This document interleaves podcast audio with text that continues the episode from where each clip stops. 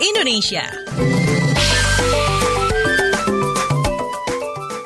Waktunya kita keliling Indonesia di WhatsApp Indonesia. Kita mulai dari Jakarta. Pemeriksaan spesimen COVID-19 meningkat. Labkesda DKI butuh tambahan SDM dan regen. Selengkapnya dilaporkan reporter KBR Wahyu Setiawan. Selamat pagi. Selamat pagi. Laboratorium Kesehatan Daerah Labkesda DKI Jakarta membutuhkan tambahan sumber daya manusia SDM untuk pemeriksaan spesimen COVID-19 yang berasal dari ibu kota. Kepala Labkesda DKI, Endra Murianto, mengatakan saat ini dengan jumlah SDM sekitar 25 orang, mampu memeriksa sekitar seribuan sampel dalam sehari. Proses sampel dari mulai masuk laboratorium hingga keluar hasil membutuhkan waktu 1 hingga 2 hari. Kata dia, di masa transisi ini terjadi penambahan pemeriksaan sampel. Pada Maret hingga April, jumlah spesimen yang diperiksa per hari hanya berkisar seratusan. Kini sampel yang masuk per hari sudah mencapai seribuan. Untuk reagen, Labkes DKI mengajukan kepada Litbangkes per bulan sekitar 30 ribuan.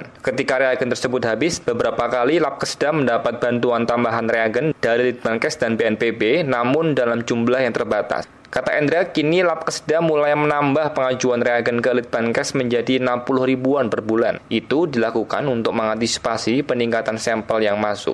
Demikian, saya Wahyu Setiawan melaporkan untuk KPR. Selanjutnya menuju Kalimantan Timur, Pemprov Kaltim wajibkan pendatang tes PCR. Kita simak kontributor KBR Teddy Rumengan. Selamat pagi. Selamat pagi. Pemerintah Provinsi Kalimantan Timur mewajibkan pendatang dari luar provinsi itu membawa surat uji PCR atau tes uji virus corona dari daerah asal. Kewajiban itu tertuang dalam surat edaran yang telah dikeluarkan pemerintah Provinsi Kalimantan Timur awal pekan ini dan berlaku selama pandemi COVID-19.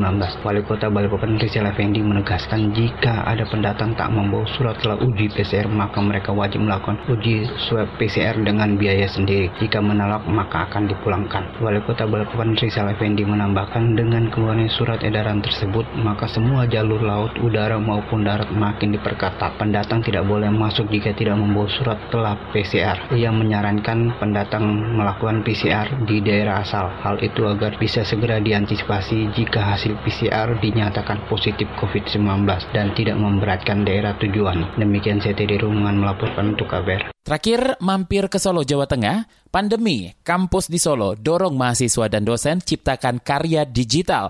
Kita simak kontributor KBR Yuda Satriawan. Selamat pagi. Selamat pagi, perguruan tinggi mendorong mahasiswa dan dosen menciptakan aplikasi digital untuk menghadapi masa pandemi. Rektor Universitas 11 Maret atau UNS Solo, Jamal Goho mengatakan, selama masa pandemi, aplikasi digital menjadi sarana menggerakkan aktivitas masyarakat meski berada di dalam rumah. Menurut Jamal, aplikasi digital bisa dalam beragam sektor ekonomi, pendidikan, sosial seni, budaya, hukum, dan sebagainya. Selama masa pandemi, lima mahasiswa UNS mendapatkan bronze medal di Singapore International Invention Show tahun 2020 Mei lalu. Hasil kreasi terbaik diumumkan melalui laman asianinvent.com.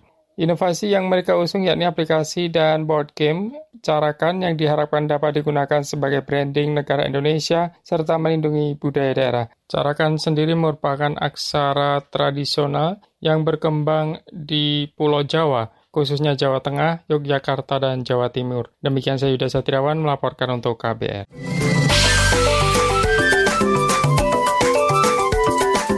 WhatsApp Indonesia.